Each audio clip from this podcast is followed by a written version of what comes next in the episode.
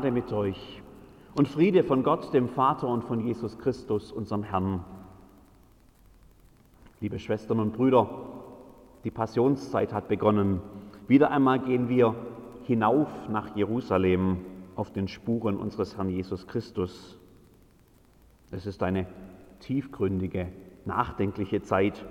Oder zumindest kann sie es werden, wenn wir bereit sind, uns auf ihre Fragen einzulassen. Heute sind wir am Beginn dieser Reise.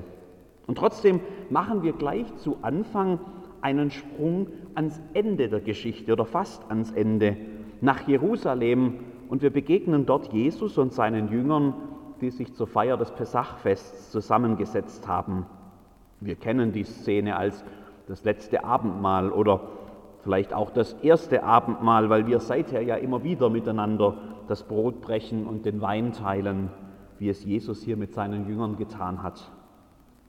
Wir springen mitten hinein in das Gespräch des Abends und ich lese aus dem 13. Kapitel des Johannesevangeliums.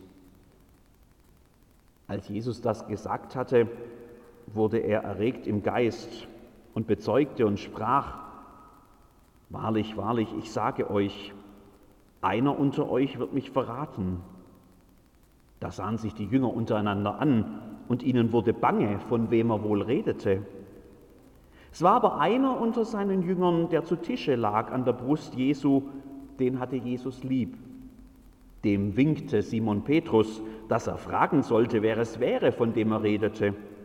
Da lehnte sich der an die Brust Jesu und fragte ihn, Herr, wer ist's? Jesus antwortete, der ist's, dem ich den Bissen eintauche und gebe. Und er nahm den Bissen tauchte ihn ein und gab ihn Judas, dem Sohn des Simon Iskariot. Und nach dem Bissen fuhr der Satan in ihn. Da sprach Jesus zu ihm, was du tust, das tue bald. Niemand am Tisch aber wusste, wozu er ihm das sagte, denn einige meinten, weil Judas den Beutel hätte, spräche Jesus zu ihm, kaufe, was wir zum Fest nötig haben, oder dass er den Armen etwas geben sollte. Als er nun den Bissen genommen hatte, ging er alsbald hinaus, und es war Nacht. Liebe Schwestern und Brüder in Jesus Christus, ausgerechnet Judas, ausgerechnet mit dem beginnen wir dieses Jahr unsere Reise nach Jerusalem. Dabei hätte es doch wahrlich bessere Texte gegeben für diesen Sonntag in Vokavit, der das Thema Versuchung und Sünde in den Mittelpunkt stellt. Nicht von ungefähr begehen wir diesen Tag hier ja als Landesbußtag, sozusagen als einen kleinen Buß- und Bettag. Die Texte des heutigen Tages, die enthalten auch die Erzählung von Hiob, der selbst in größten Schwierigkeiten treu zu Gott blieb. Hältst du noch fest an deiner Frömmigkeit? Fluche Gott und stirb, sagt ihm sogar seine Frau. Haben wir Gutes empfangen von Gott? Und sollten das Böse nicht auch annehmen, entgegnet Hiob und versündigt sich nicht. Ein Vorbild dieser Hiob. Wir hätten von Jesus lesen können, der vom Satan in der Wüste versucht wird und dem alle Reiche der Welt auf einmal angeboten werden. Weg mit dir, Satan, sagt er und besteht, die, äh, besteht diesen Test. Ein Vorbild dieser Jesus. Wir hätten von Paulus lesen können, von seinen Entbehrungen und Verfolgung, von Gefangenschaft und Steinigung, aber in allem erweisen wir uns als Diener Gottes, konnte er berichten. Ein Vorbild dieser Paulus. Oder wir hätten einfach die ermutigende Zusage aus dem Hebräerbrief genießen können. Lasst uns freimütig hinzutreten zu dem Thron der Gnade auf dass wir Barmherzigkeit empfangen und Gnade finden und so Hilfe erfahren zur rechten Zeit. Das wäre schön gewesen. Aber uns trifft Judas, der Verräter, kein Vorbild. Judas sagt nicht entschlossen, weg mit dir, Satan. Im Gegenteil, da fuhr der Satan in ihn, weiß das Johannesevangelium zu berichten. O Judas, und nachdem er von Jesus das Brot genommen hat, geht er hinaus. Und es war Nacht, endet der Bericht. Bezeichnend, treffend.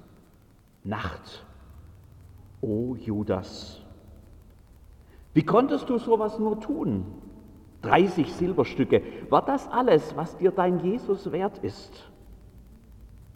Nur wenig später kommst du mit Soldaten zurück in die Dunkelheit des Gartens unten am Kidron und sie schleifen ihn gefesselt weg, um ihm den Prozess zu machen. O Judas, wie konntest du nur? Warst du denn nicht dabei die letzten drei Jahre? Hast du denn nicht gesehen, dass das kein gewöhnlicher Mensch ist? Einer, der mit Vollmacht von Gott redet, wie kein anderer vor ihm. Einer, der den Menschen das Heil und die Zuwendung Gottes auf nie gekannte Art und Weise näher bringt. Einer, der mit Zeichen bestätigt, was er mit Worten sagt. Wasser wird zu Wein, Lahme können gehen, Blinde können sehen, taube Ohren hören die gute Nachricht vom anbrechenden Reich Gottes. Und der tote Lazarus kommt heraus aus seinem Grab, vier Tage nach seinem Tod, als er schon stinken müsste. Er lebt wieder. Hast du das denn nicht gesehen, Judas? Hat dich das denn nicht überzeugt? Warst du denn nicht auch mit im Boot da auf dem See Genezareth, dem Ertrinken nahe, als er vom Schlaf erwachte und dem Sturm gebot und es euch wie Schuppen von den Augen fiel? Was ist das für ein Mann, dass ihm Wind und Meer gehorsam sind? Warst du nicht auch bei denen, die er ausgesandt hat, das Evangelium zu predigen und die begeistert zurückkamen? Herr, sogar die Dämonen mussten uns gehorchen, wenn wir uns auf deinen Namen beriefen. Warst du nicht auch bei denen, die dabei blieben, als alle sich abwandten? Wohin sollen wir gehen, Herr? Nur du hast Worte des ewigen Lebens. O Judas, wie konntest du nur? Da fuhr der Satan in ihn, schreibt Johannes. War Judas am Ende einfach gar nicht mehr Herr seiner Gedanken und seiner Taten? Das System des Bösen hatte ihn im Griff. So weit hatte er sich darauf eingelassen. Ob es jetzt seine politische Überzeugung war, seine Geldgier oder einfach eine persönliche Unfähigkeit an der richtigen Stelle Nein zu sagen, wir wissen es nicht. Viel ist über diesen Judas geschrieben und gerätselt worden, viel mehr als die Texte der Evangelien tatsächlich hergeben. Der Satan fuhr in ihn, sagt Johannes, wie auch immer es dazu gekommen ist. Das System hat ihn in der Mangel und er ist einfach nicht mehr frei, das Gute über das Böse zu wählen. O Judas, wir müssen wissen, wie sehr wir Kinder des Zorns sind und alle unsere Werke, Sinne und Gedanken gar nichts, sagt Martin Luther 1522 am Tag nach Invokavit in seiner zweiten Invokavit-Predigt. Wir, wir müssen wissen. Wir haben ja bisher immer nur auf Judas geschaut. Der sticht eben hervor in dieser Geschichte, ist der sprichwörtliche Verräter. Aber da sitzen ja noch andere mit am Tisch. Und die trifft die Aussage Jesu genauso tief. Einer unter euch wird mich verraten. Bange Blicke, gebannte Stille. Man kann sie fast denken hören, die anderen. Meint er mich? Ich hoffe, der meint nicht mich. Offensichtlich würde sich fast jeder der Anwesenden zutrauen. Petrus wagt die Flucht nach vorne. Wir müssen Jesus fragen, das muss geklärt werden. Vielleicht will er mit seinem Eifer zeigen, dass er ganz bestimmt nicht der Verräter ist. Ein anderer sucht betont die Nähe Jesu, erinnert sichtbar daran, wie nahe sie sich sind. Betont lässig lehnt er sich zurück zu Jesus und gibt die Frage weiter, Herr, wer ist's denn? Der Rest ist einfach still. Vielleicht traut sich keiner mehr, etwas zu sagen. Könnte ich der Verräter sein? Noch einer sitzt mit an diesem Tisch, einer, von dem das Johannesevangelium nichts weiß. Ich bin es, der sich mit zu den Jüngern gesetzt hat. Ein stiller Beobachter, einer, der neutral bleibt, berichtet, analysiert, der sich ein Urteil bilden kann, Schließlich kenne ich ja im Gegensatz zu den Anwesenden bereits das Ende der Geschichte und ich weiß, wer der Verräter ist. Vor allem weiß ich auch, wer es nicht ist. Ich bin ja nämlich der Einzige hier, den Jesus nicht gemeint haben kann. So habe ich mir das zumindest vorgestellt. Neutral, distanziert, beobachtend, abwägend. Im besten Fall noch lernend von den Fehlern derer, die hier sitzen und sich mit bangen Fragen quälen, wen Jesus denn nun meinen könnte. Aber dieser Invokavit-Text entwickelt ein Eigenleben. Er zieht mich mit hinein in die Geschichte. Er entlässt mich nicht einfach aus seinen Fängen und zwingt mich heraus aus dieser neutralen Beobachterrolle. Er hält mir dieselbe bange Frage vor, die sich die Jünger stellen. Hätte ich der Verräter sein können? Niemals, entfährt es mir da unwillkürlich. Nie hätte ich mich wie Judas zu solcher Untreue hinreißen lassen. Nie hätte ich meinen Glauben und meinen Werte und meinen Prinzipien so verraten und Jesus schon gleich zweimal nicht. Die Stille am Tisch ist kaum auszuhalten. Längst sind all die selbstsicheren Schnellantworten verhallt. Immer noch hat Jesus nicht geantwortet. Die Frage steht im Raum, wird immer lauter, bohrender, quälender. Ich? Nein, doch nicht sicher, doch sicher nicht ich. Bitte, Jesus, nicht ich. Mein sorgsam gepflegtes Selbstbild gerät ins Wanken. Ich denke an all die Male, in denen meine Lebensentscheidungen alles andere als konsequent und werteorientiert waren, im Kleinen wie im Großen. Ich weiß, dass morgen ein langer Tag ist, aber ich bleibe trotzdem noch lange auf. Ich weiß, dass es ungesund ist und greife trotzdem gerne zu einem Burger. Ich weiß, dass ich schon genug hatte und esse trotzdem noch gerne ein Stück Schokolade. Ich weiß, dass ich eigentlich gar nicht brauche und kaufe mir trotzdem ein neues Handy. Ich weiß, dass ich eigentlich meine Predigt schreiben sollte und checke trotzdem erst noch dreimal meine E-Mails und Facebook und die Nachrichten und die Wettervorhersage und den interessanten Artikel, der da auf dem Weg irgendwo verlinkt ist. Ich weiß, dass es der Umwelt schadet, aber ich nehme trotzdem die angebotene Plastiktüte. Ich weiß, dass ich mich mehr bewegen sollte, aber ich nehme trotzdem lieber das Auto. Ich weiß, dass es besser wäre, mich zu beruhigen und drüber zu schlafen, aber ich schreibe trotzdem den Facebook-Kommentar, der mir als erstes durch den Kopf geschossen ist. Ich weiß, dass die kleinen Betriebe vor dem Ruin stehen, aber ich wähle trotzdem die schnelle Lieferung mit Amazon Prime, komfortabel bestellt vom Sofa zu Hause aus und direkt bis vor die Tür gebracht von einem unterbezahlten Paketboten. Ich weiß, dass es wertvolle Lebenszeit verschwendet, aber ich bleibe trotzdem bei einem YouTube-Video hängen. Ich weiß, dass du für Menschen ausgebeutet werden, aber ich kaufe trotzdem das billige T-Shirt.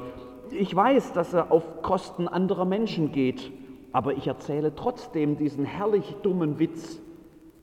Ich weiß, dass es Gemüse auch unverpackt gibt, aber ich lege trotzdem die schon gewaschene, in Plastik verschweißte Version in den Einkaufswagen.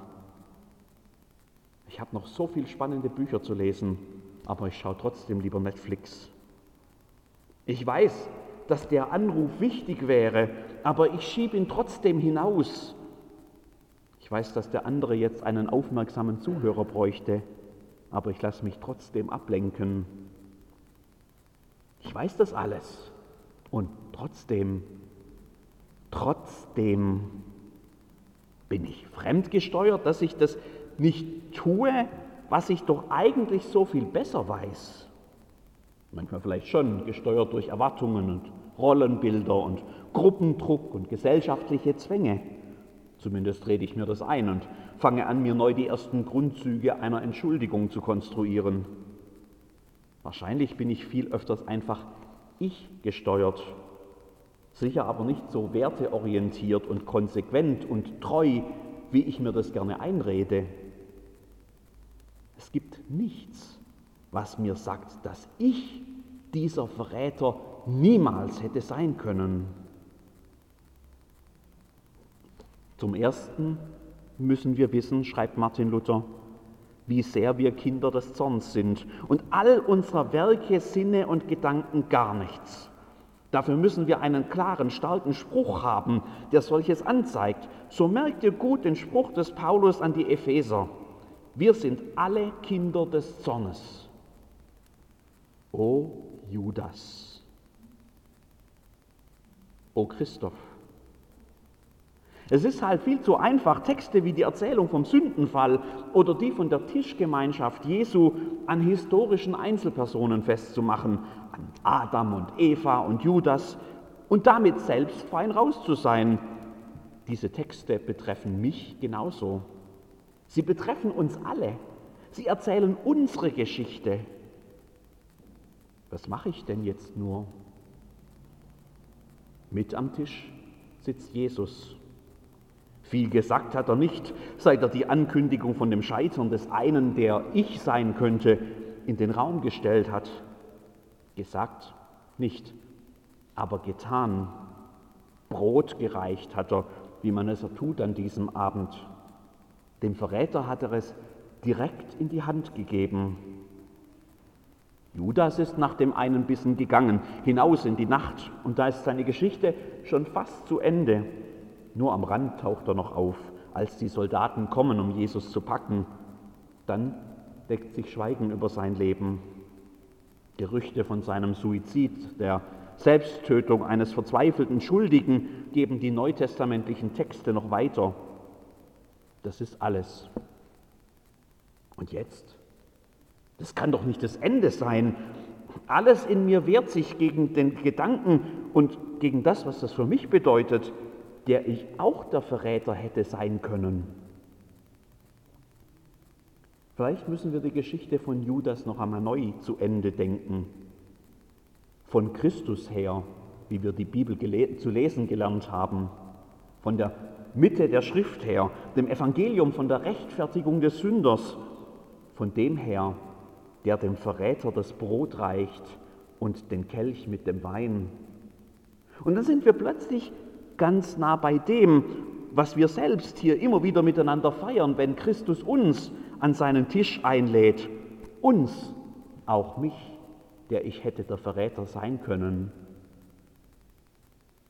In Vézelay, im französischen Burgund, steht die ehrwürdige Abteikirche Sainte-Marie-Madeleine aus dem 12. Jahrhundert. Ihre Türen, Wände und Säulen sind übersät mit gotischen Meisterwerken der Steinmetzkunst. Und hoch oben an einer Säule, da findet man auch den Judas wieder. Ein unbekannter Steinmetz aus dem Mittelalter hat hier den Menschen vor Augen gemalt, was mit denen passiert, die Gott nicht die Treue halten. Drastisch sieht man das Ende des Verräters, der sich selbst erhängt hat. An der anderen Ecke der Säule taucht Judas noch einmal auf, nach seinem Tod. Eine unbekannte Figur hat ihn aufgeladen, beinahe zärtlich, so wie ein Hirte seine Schafe trägt, hat er den Leichnam des Verräters auf seiner Schulter. Lange blieb dieses Bild unbeachtet, bis im Jahr 2017 der Jesuitenpater Peter Wrembeck ein Buch darüber schrieb. Judas, der Freund, ist der Titel. Wie ein, für ihn, für Rembeck ist Jesus dieser unbekannte Träger. Wie ein Hirte sein verlorenes Schaf zurückbringt, trägt er Judas nicht in die Hölle, sondern nach Hause, dorthin, wo kein Leid und keine Tränen mehr sind, wo Wandlung geschieht, wo alles neu wird, schreibt Brembeck, wo Gott selbst alles in allem ist. Der Jesus der selbst dem Verräter das Brot reicht, der hat sicher auch für mich noch Gnade übrig. Noch einmal Martin Luther vom Montag nach Invokavit 1522. Zum Ersten müssen wir wissen, wie sehr wir Kinder des Zorns sind und all unser Werke, Sinne und Gedanken gar nichts. Dafür müssen wir einen klaren, starken Spruch haben, der solches anzeigt. So merkt ihr gut den Spruch des Paulus an die Epheser. Wir sind alle Kinder des Zornes.